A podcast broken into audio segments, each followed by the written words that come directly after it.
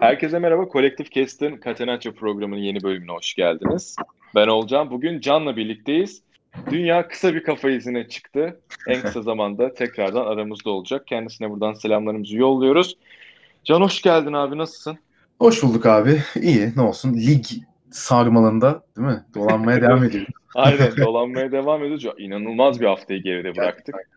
Yani Başakşehir, Trabzon birbirine şampiyonluk hediye etti. Fenerbahçe Sivas'a yenilerek kendi evinde e, tüm artık Avrupa umutlarını, o ufak Avrupa umutlarını yitirdi. Galatasaray desem bence Fenerbahçe ile aynı yolda. Yavaş yavaş o da Avrupa ülkelerini aynen e, yitirme yolunda devam ediyor. E, Beşiktaş'ta şu klasik gazete manşetlerinin oluyor dolu dizgin diye.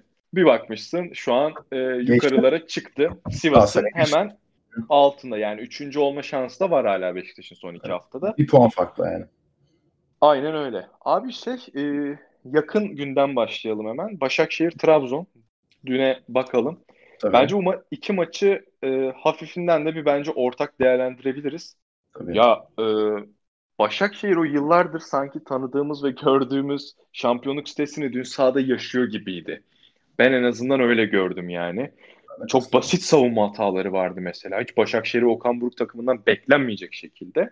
Sonra abi e, Trabzon maçında da artık devre arasında Hüseyin Hoca bir haber aldı da mı tüm takımı geri çekti, galibiyeti korumak istedi falan filan. E, çok enteresan bir gündü abi. Yani senin yorumlarını da alalım.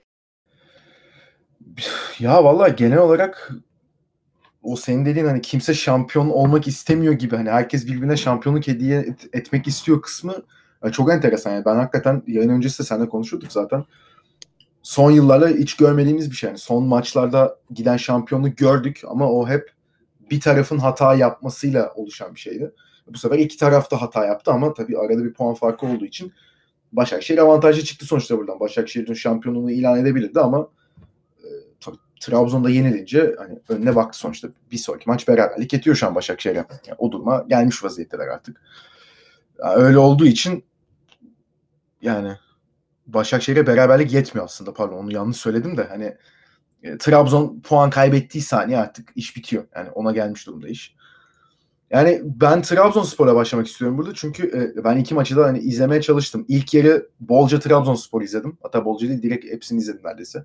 Başakşehir maçı yanında çıktı da Başakşehir maçında zaten goller hariç öyle çok da büyük bir aksiyon olmadı ama hani Konya sürklase ettik geldi o farklı. Ama yani ikinci yarıda biraz daha Başakşehir tarafına kaydım. Çünkü hani özellikle o biraz belli ediyordu kendini. O maç bir yere gidecek diye. Ama Trabzon kısmından başlayacaksak şimdi şöyle bir şey var. Bu önümde de açık. Hani yapılan oyuncu değişiklikleri. Yani 70'te Ndiaye Sosa yerine giriyor. 83'te Kamil Ahmet Çörekçi ve Giyerme Joao Pereira ve Abdülkadir Ömür yerine giriyor. Şimdi bir kere zaten buradan e, Trabzonspor'daki o teknik direktör hatası kısmına bağlayabiliriz. Yani Trabzonspor e, pandemiden döndükten sonra olmadı abi. Yani tam galibiyetle başladılar gösteri maçına. Hatta biz de burada konuştuk. Çok hızlı girdiler. Hiç sanki evet. bırakmamışlar gibi aynı yerden devam ettiler diye. Ondan sonrasında ama Alanya deplasmanda beraberlik gayet olabilecek bir şey. Son ki son dakikada yani 90 artı 5'teydiler. Her ne kadar Alanya orada puanı bence çok daha fazla hak etmiş olsa da. E, ama işte ondan sonrasında e, Ankara gücüyle berabere kalıyorsun. Yani 10 tane eksikle gelen Antalya Spor'u kendi sahanda yenemiyorsun. Hani bir de öne yani iki tane penaltıyla öne geçiyorsun. Ondan sonra Yekta Kurtuluş'tan gol yiyorsun. Yani Yekta Kurtuluş'un Türkiye'de zaten ikinci, üçüncü golü falandır herhalde. Bir tane işte şeye bak. bir tane Galatasaray'da attı Elazığ'a. Bir tane Antalya'da oynarken yine Fenerbahçe çok uzaktan attı. Dik Advokat'lı sezon. Bir de işte bu herhalde. Daha başka golü var mı bilmiyorum. Her neyse yani bunları düşününce e, Antalya'yı da yenemiyorsun. Ankara gücünü de yenemiyorsun. E, gidiyorsun Denizli'ye yeniliyorsun. E, şimdi burada demek ki hoca tarafında bir sıkıntı var. Ve her maçta da e, Hüseyin Şimşir'in yaptığı e, değişiklikler eleştiriliyorsa ve oyun planı eleştiriliyorsa hakikaten burada artık Hüseyin Hoca'ya da biraz oklar dönmeli. Yani ya mesela sen şeyi nasıl yorumluyorsun? Abi bir öne geçen takım bir kere Trabzonspor bu sene öne geçtiği maçlarda 24 mü 26 puan mı ne kaybetmiş? Yani bu şimdi şampiyon olacak takımın şeyi değil bu. Yani mesela sence niye sürekli geri çekiliyor Trabzonspor öne geçtikten sonra? Ki kadro kalitesi olarak da herkesten öndeyken bu kadar. Gerçekten herkesten önde. Ya bir de şöyle bir şey var. Aslında Ben bunu şu e, şekilde yorumlamıyorum. Geri çekiliyor falan diye. Tam olarak böyle bakmıyorum. Ee, zaten Hüseyin Hoca'nın oyun tarzı elinde ne kadar e, yetenekli oyuncu olursa olsun topu rakibe bırakıyor abi. Bilmiyorum farkında mısın? Peki o zaman bununla bağlantılı bir soruyu geliştireyim. Tabii. Ünal Karaman döneminden farklı olduğunu düşünüyor musun bunun? Ünal Karaman döneminde de çünkü Ahmet Ağoğlu bunu eleştiriyor. Hani takım niye geri çekiliyor? Daha fazla atmamız, daha iyi oynamamız lazım diye. Yani Hüseyin Hoca daha farklı mı bakıyor sence Ünal Karaman'dan bu konuda özellikle? İşte geri çekmekle Hüseyin Hoca'nınki bence aynı şey değil. Hüseyin Cimşir topu veriyor abi direkt. Ünal Karaman topunu toplu oynatıyordu takımını ama Trabzonspor oynadığı oyun sayesinde bir şekilde öne geçip skoru koruma amaçlı geri çekiliyor olabilirdi Ünal Hoca zamanında. Ama Hüseyin Cemşir hem topu rakibe veriyor. Elinde bu kadar yetenekli oyuncular varken. İkincisi de onda da bu skoru koruma içgüdüsü değişikliklerine kadar yansıyor. Hani az önce dedin Ndiaye falan Kamil Ahmet Çörekçi neden? Sen şampiyonluğa oynuyorsun. 1-0. Öndesin abi. E öndesin. Pardon geridesin. Yetmez. Geridesin. O da değil yani. Onda geçtin. Dün gerideydi abi bu değişiklikleri yaparken. Yani neden? Onu anlamıyorum. Elindeki kadro şey gibi yani Porsche'yi Tofaş gibi kullanmak gibi. Gerçek gerçekten öyle. Yani. O yüzden e, zaten kendi de sanıyorum ki bu durumun farkındaki maç sonunda demiş ki tüm hata benim. Gerekeni yaparım kendim için falan filan diye. Ya bu kötü bir zihniyet ya. Hani o yüzden bence bu tarz e, büyük takımların başına e, o takımın kalibresinde hocalar gelmediği zaman mutlaka bu sorunu yaşıyorlar. Bunu çok net görüyoruz yani. Aynen öyle. Hüseyin Hoca'nın da e, sonu çok e, parlak olmayacak ya da çok farklı olmayacak o yüzden. Bilemiyorum vallahi. Peki o zaman burada bir soru daha sorayım. Hatta Başakşehir'de de bu şekilde sen nasıl olsa beraber değerlendiririz dediğin için. Ondan sonra ben de yorumu katarım zaten de. Tabii. Bu şampiyonluk yarışında tamam hani pandemi süreci hani olağanüstü şeyler yaşandı ama ya Başakşehir'in öne çıkmasını Trabzon'a göre kadrodan çok hocaya bağlamak sence doğru olur mu? Yani hoca farkı özellikle hem oyun kalitesi hem kazanma karakteri olarak. Yüzde yüz. Ben bir de Trabzon'daki sorunu şöyle görüyorum. Başakşehir'in tarafına geçmeden önce. Şeyi hissetti mi bilmiyorum. Abdülkadir Ömür çok uzun bir süre sakattı ya. Hı hı. Abdülkadir'i kadroya monte etme aşamasında çok fazla sıkıntı yaşadı Trabzonspor. Acele mi ettiler ya? Hem acele ettiler bence ne kadar iyileşmiş olsa da hem de e, belirli oturmuş bir oyun planı var. Yani sana bir şey söyleyeyim mi? Yusuf Sarı'nın oynadığı Trabzonspor bile daha iyi top oynadı Abdülkadir'in oynadığı Trabzonspor'dan. Evet abi ya bir de şimdi şeyi düşünürsen ligin ilk yarısında o kadar domine futbol oynayan ve e, ya, hakikaten 4-5 atan takım abi sonuç olarak bakın tam arada ufak sakatlıklar geçmiş olsa da işte solda Vakayeme, forvette Sörlot, sağda genellikle Ekuban formülüyle çıktı sahaya. Şimdi saha Abdülkadir'i atıp Ekuban'ı ortaya çevir çıkardığın zaman Sörlot'un arkasına çektiğin zaman e şimdi Abdülkadir kanattan daha çok oyun kuran bir oyuncu. Tamam hadi hızlı, driblingi var ama Ekuban'dan çok daha farklı. Ekuban daha bitirici. Çizgiyi kullanmıyor Abdülkadir. Daha Aynen. içeri doğru Abdülkadir oynuyor. içeri giriyor. E şimdi Vakayeme e, şeyi düşünürsen Vakayeme zaten içeri kat eden ve golü arayan bir oyuncu. Abdülkadir de içeri kat ediyor da o hani aynı sonuçta baktığı zaman kanatlarda iki tane aynı şeyi yapmaya çalışan var. Biri tam gol atmaya gidiyor. Diğeri ama oyunu kurayım e, kafasıyla ama fark etmez. içeriye dalıyorlar sonuçta. Ekuba'nın oradan çizgiye inip ortaya yapması veya içeri yerden çıkarması mesela Sörlot'u ve Vakayeme'yi besleyen çok bir önemli faktördü bence. Heh, Onu aynısı. da kaybetti Trabzon. Aynısını söyleyecektim. Sörlot ne kadar gol atmaya devam etse de oyun içindeki aktifliği Abdülkadir geldikten sonra çok daha alt seviyeye indi mesela. Kesinlikle. Kesinlikle. O yüzden Trabzon'un bir diğer sorunu da buydu. Abi Başakşehir'e gelince ya Okan Hoca böyle basamakları teker teker değil hani üçer üçer üçer Hakikaten çıkmaya yani. başladı. Hani zaten e, ne kadar bunlar küçük takımlar yani Anadolu takımı olsa da Rize'ye de belirli bir oyun e, oynattı. Göze hoş gelen. O tabir var ya göze hoş gelen futbol. Kesinlikle. Rize'ye de bunu oynattı. Akisar'la kupa aldı abi. Yani yani. Şu an Akisar ikincilikte ve o Akisar takımıyla çoğu takıma bela oldu. Ve hak ederek sezon başı Başakşehir'in başına geldi. Her şeyden önce, her şeyden önce futbolu ve oyuncu psikolojisini çok iyi bildiğini inanıyorum. Ve e, inatçı ama tatlı bir inadı var. Şöyle, mesela Abdullah Avcı'nın taktiksel inadı kimi zaman rahatsızlık verip onu başarısızlığa sürüklüyor. Okan Hoca'da inanılmaz bir kadro istikrarı var abi. Bugün Başakşehir'i diğer takımlardan ayıran en büyük şey Başakşehir'in o gün sahaya hangi 11 ile çıkacağını bugün sen, ben, X, Y, Z hepimiz sayabiliyoruz. Evet. Takım birbirine alıştı. Oyun planını oyuncularına kabul ettirebildi. Her şeyden önce kendini geliştirmeye çok iyi bilen bir adam. Bugün Rize'de de oynattığı oyun farklıydı. Akisar'da da oynattığı oyun farklıydı. Başakşehir'de oynattığı oyun da farklı. Kendi taktik disiplinini oyuncularına aşıladığı kadar oyuncularının onda uyandırdığı özelliklerine göre taktik yapmayı da bildiği için şu an bu konumda.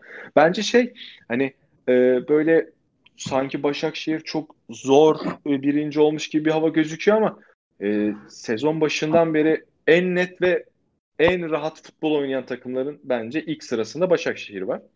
O yüzden şu an rahatlar bence. Bu konuma da çok rahat geldiler yani. Abi sessiz sakin hiç polemiğe girmeden. Mesela geçen seneyi düşün tamam. Geçen sene e, daha farklı dinamikler belki işin içinde vardı. Bir de Abdullah Avcı daha sonuçta sivri bir insandı şeye bakılır. E, Okan Buruk'la kıyaslanınca. Abdullah Avcı geçen sene polemiğe de girmişti. Bir de yani geçen sene arkadan 19 maç üst üste kaybetmemiş bir Galatasaray geliyordu. Bir de şimdi Galatasaray camiasının ve taraftarının e, o birlikteliği ve gücüyle şimdi Trabzonspor tabii ki e, kıyaslanamaz ama ya bir de hani sonuçta maçlarda seyirciliydi öyle bir etkisi de vardı ama ya şimdi Fatih Terim gibi bir figür gel gelmesi arkadan başka Hüseyin Çimşir gibi bir figürün gelmesi başka. Burada Hüseyin Hoca ya tabii ki bir taş atmıyorum ama yani sonuçta konum olarak farklılar yani bu hani herhalde Tabii ki. kime sorsak aynı şeyi söyler. Yani Ahmet Ağoğlu da yarattığı baskı farklı abi. Yani Ahmet Ağoğlu da bunu söyler yani. Yani orada Galatasaray'ın bir birlik yani çok farklı bir birlikteliği vardı. Yani 7-8 hafta 7 hafta kala işte puan farkı 8 iken ne olacak ya yani 8'de kapanır 10, 10 hafta kalaydı pardon. 8'de kapanır 18'de ne olacak ya yani biz kazanalım yeter ki dedi. Hop gitti yendi son maç. Şampiyon oldu yani. O, o farklı bir durumda ama Başakşehir'in bu e, bu şekilde gelmesini ben hakikaten çok takdir ediyorum. Bir de şimdi Okan Hoca e, konusunda da e, bu sen Akisar ve Rize'deki durumundan da bahsettin. Ben şimdi şeyi açtım. Geçen seneki o Rize Spor'a geldikten sonra ligin ikinci yarısını zaten Rize Spor'la geçirmişti Okan Buruk. Hı hı. Abi e, bir kere ligi 11. bitirmiş. Geldiğinde çok emin değilim. Yanlış olmasın. Yani ya 18. idi ya 17. idi 18. diye hatırlıyorum. Çünkü bir tane galibiyeti vardı Rize Spor. Evet. O da Fenerbahçe'ye karşıydı. Şimdi geldikten sonra oynanan 17 maçta 4 mağlubiyeti var. Ee, onlar da Fenerbahçe'ye, Beşiktaş'a, Galatasaray'a ve Trabzonspor. Yani 4 büyüklere yenilmiş sadece geçen sene Rize Spor. Ee, ki Başakşehir'e de bu şeyde söyle yenilmemişler. Ya baktığın zaman hani berabere kalmışlar tabii Başakşehir stadında. Hani ve Başakşehir geçen sene liderdi o, o sırada. Hani şampiyonluğa gidiyordu. Şimdi zaten buradan yarı sezonda bile ne kadar fark yaratabilen bir hoca olduğunu görüyorsun. Vedat Muriç'i çıkardığı seviye belli. Geçen sene Vedat Muriç ilk yarı bir gol, ikinci yarı 16 gol. Hani ve oyuncu olarak gelişimini bile gün, yani gün gün görüyordun zaten yani. E, Okan Hoca böyle bir durumdayken ki kupalı bir hoca. Akisar'la Türkiye Kupası'nı kazandı abi. Elif şeyde söyledin. Yarı finalde ilk maç Galatasaray yendi deplasmanda. Geldi iki tane tıkladı arenada.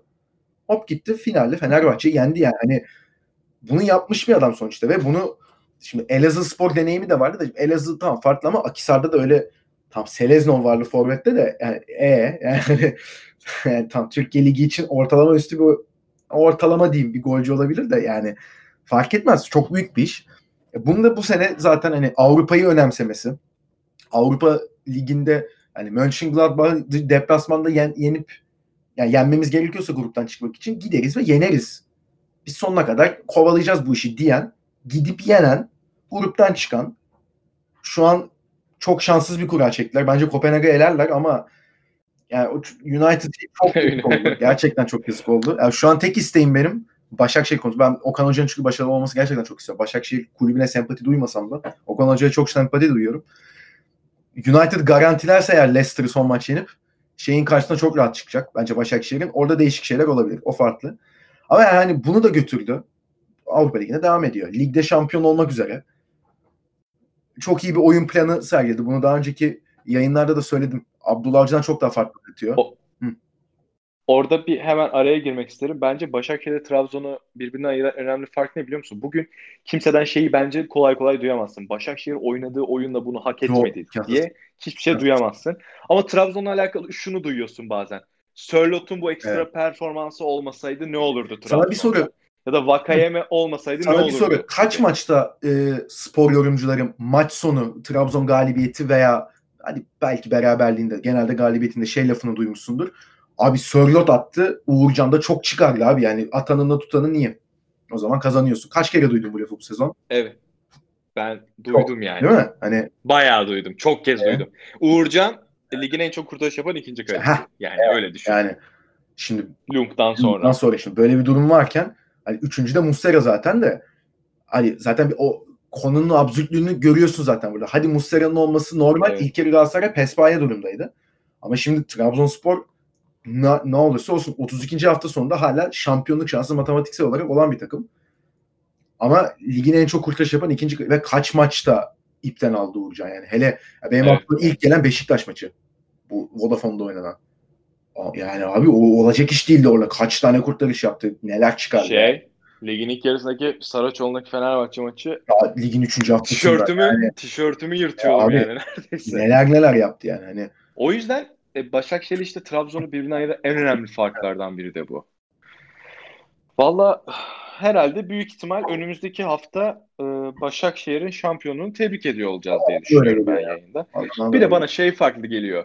E, son sözüm olsun bu da. Hadi dün Başakşehir yenseydi şampiyondu ya. Hı hı. Hiç böyle bir havası yok olayın ya. Değil mi Çok ya? enteresan. Ben Mesela, dün maçtan sonra düşündüm onu. aynen. Fenerbahçe'de Galatasaray mesela böyle galip gelemeyip şampiyonluğu bir hafta ertelese ulan lanet olsun hani şampiyon olacak evet. kazanamadınız falan şey olurdu. Hani çok normalmiş gibi geliyor şu an anladın mı? Aa Tabii Başakşehir yani seri şampiyon olacak ya falan gibi geliyor. Ya açık Ama açık söyleyeyim. Yani mesela Galatasaray yine şampiyonluk yarışında olmasın. Fenerbahçe ile Başakşehir işte Fenerbahçe ile Beşiktaş, Beşiktaş Trabzon kapışıyor olsun dünkü olayları aynen o iki takım ama yani içinde Fenerbahçe veya Beşiktaş'tan birini barındıracak bir şey olsun. Ben dün akşam heyecanlanırdım. Ben dün akşam gayet ben dün akşam sadece gül, yani güldüm de değil eğlendim. Çünkü çok değişik bir spor olayı, futbol olayı oldu. İzlemesi evet. hoşuma gitti. Ama maçtan sonra vay be haftaya kaldı ne iş ya o işe bak ya falan. Hiç öyle bir şey demedim yani. bir de çok ya belki de ilk kez mi ya bilmiyorum tabii tarihin o kadar gerisin ama herhalde üç büyüklerin işin içinde üçünün birden olmadığı başka bir sezon yoktur değil mi ya? Yoktur zaten hani bence. Hani, Trabzon'un. Şampiyonlukları zaten kaç sene öncesinde işte 36 sene oldu. Aynen. Orada da hani orada da zaten o şampiyonluk dönemlerinde Fenerbahçe ile yine kapışıyordu. Aynen. Yani e zaten ondan sonra bir tane Bursa Spor şampiyonluğu var. E onda da zaten son maç Fenerbahçe verdi yani şampiyon. Hani hiç ilk defa bu. Tarihte ilk defa herhalde.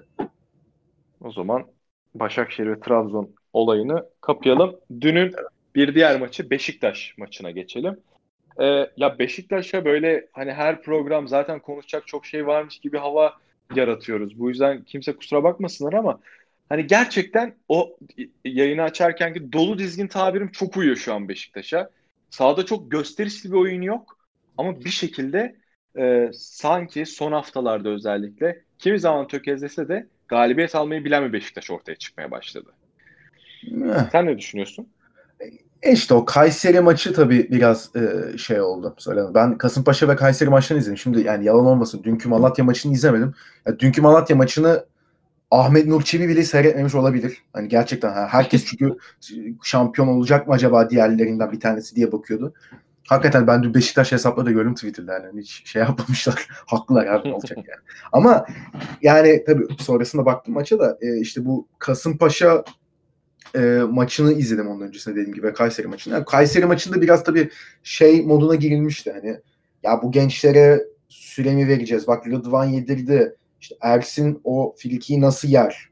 Şudur budur falan da ya orada mesela hani bu Galatasaray'a geldiğimiz zaman biraz daha farklı bir şey söyleyeceğim ama hani mesela Rıdvan'ın yedirdiği gol Kayseri maçında ana hatalı mesela orada Rıdvan değildi bence. Gökhan Gönül. Evet. Ersin'in yediği golde evet Ersin'de sıkıntı var. Bence e, Ersin zaten biraz belli etmeye başlamış. Mesela Rıdvan ilk 11 olabilecek kumaşta bir oyuncu bence benim gözümde. Mi? Biraz daha fiziğini geliştirmesi gerekiyor. Yani tabii ki uzayamayacağına göre biraz daha kalıplaşması gerekiyor. Ha ya da ona uygun şekilde ne bileyim işte sol iç oynar, sol kanat oynar. Ama yani saha içinde ilk 11 olabilecek yetenekleri gösteren bir oyuncu. Ersin bana o işi maalesef vermedi. Ve zaten Beşiktaş'ın da kaleci baktığı açık ve net biliniyor. Yabancı bir kaleciyle de Alman sanırım bilmiyorum. Almanya'dan ya da bilmiyorum. Yani. Lung Biriyle... ismi çıkmaya başladı iki gündür. Ya ben Lung'u çok beğeniyorum. Beşiktaş'a evet. gayet e, bir sezon, iki sezon idare edebileceğini düşünüyorum. Lung'un çok rahat rahat. Ki yayın öncesi sen dedin Galatasaray'ın alması gerekiyor. Kesinlikle katılıyorum. Evet. Biz bunu Galatasaray'la arkadaşlarla da konuştuk. Kesinlikle Muslera yokken Lung'u alması gerekiyor bence de Galatasaray'ın. Hani bir sezon en azından rahat rahat idare edebilecek bir oyuncu Lung. Ki Ersin de onunla beraber onun arkasından hani şans bekleyecek seviyede olur. Ondan sonrasında tabii Kasımpaşa maçında e, iyi bir geri dönüş sergilediler. Sonuçta hani Kasımpaşa'da Fuat Çapalık bayağı iyi bir çıkış Çok yakalamıştı. Çok formda. Bayağı iyi. Çok formda. Ben Kasımpaşa'ya yani ne zaman düşecek artık bunlar diye baktım bir takımda ki bu sezonda yani bir serileri var. 9 maçta 8 mağlubiyet. Arada bir tane galibiyetleri var işte. Rize'yi yenmişler deplasmanda. Ondan sonra ama dönünce daha doğrusu yani Şubat ayından itibaren bu pandemi arasında da iyi giriyorlar. Sonrasında da çok iyi çıktılar. Bir tane mağlubiyetleri var işte Beşiktaş'a karşı. Ki o maçta da e, 2-2'den sonra özellikle bayağı halı sahaya döndü maç yani. Çok böyle gitli geldi bir maç oldu. Beşiktaş maçlarının o şeyini seviyorum ama hani e, eğlenceli geçiyor yani. Sürekli pozisyon oluyor maçta. O Aynen. Zaten. Karşılıklı yani, böyle. E ya o çok onu iyi yapıyorlar yani. Defans da ya, yapmıyorlar pek. E, hücum desen hücumu çok güzel yapabiliyorlar. Onda bir sıkıntı yok. Zaten hani e, Burak şeydeydi. E, söyle adını. Formdaydı. Onda zaten bir sıkıntı yok. Ama tabii hani bu hep kalite şeyine denk geliyor. Yani Diaby ile Lens'le pek işte Necip'le, Boyd'la falan olacak iş değil. Yani dün de Atiba'sız oynamışlar. Dün hatta e, şu an bakıyorum yani Güven Yalçın bile sahaya çıkmış. Yani Diaby forvet olarak çıkmış. Yani dün anladığım ve biraz izlediğim kadarıyla çok da eğlenceli bir maçta gelmemiş ama hani Beşiktaş'ın tabii kazanması daha önemli burada.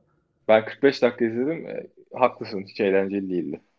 Yani, en azından 45 dakikası. Ha, yani. yani öyle olduğu için ama Beşiktaş'a şu an kazanmak yetiyor. Yani ne olursa olsun sonuçta o durumdalar. E, bu hafta Fenerbahçe ile oynayacaklar. O tabii e, kritik. Evet değişik maç.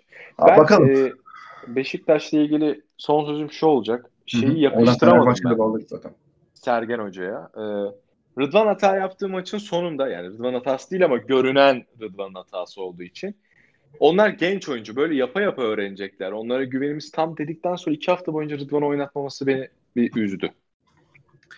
Ya o öyle ama Sergen Hoca'nın şeyi de e, söyle adına işte 3 hafta falan 3-4 hafta önce yaptığı açıklamada biraz ona gidiyordu. Hani Beşiktaş'ta hani Beşiktaş'ta formayı hak eden oyuncular oynar. Genç diye hiçbir kardeşimizi oynatamayız. Kusura bakmasın kimse. Hani sadece gençlerden de çıkamayız demişti. Ya ama burada e, sen de haklısın aslında. Yani ben katılıyorum dediğin ama hani sonuçta bir anda kendini dördüncüyle atmış bir Beşiktaş var. Sivas arasında bir puan var. Yani o hatayı pek kaldıramayacak yerde oldukları için belki de hani e, bu değişikliğe gitmiş olabilir diye düşünüyorum. Bilmiyorum tabii. Yani olabilir ama yine de ben e, Rıdvan tarafından düşününce olan ya bir hatada da silinmeyelim be. Hani başka takımlarla anlaştı diye yedek kulübesine yapıştırdığınız Caner'i de ne bileyim son iki hafta kullanmayın yani falan hafta, yani. Evet. Hani o, o da biraz enteresan tabii. Evet. Malatya ve Beşiktaş maçını da bitirdik.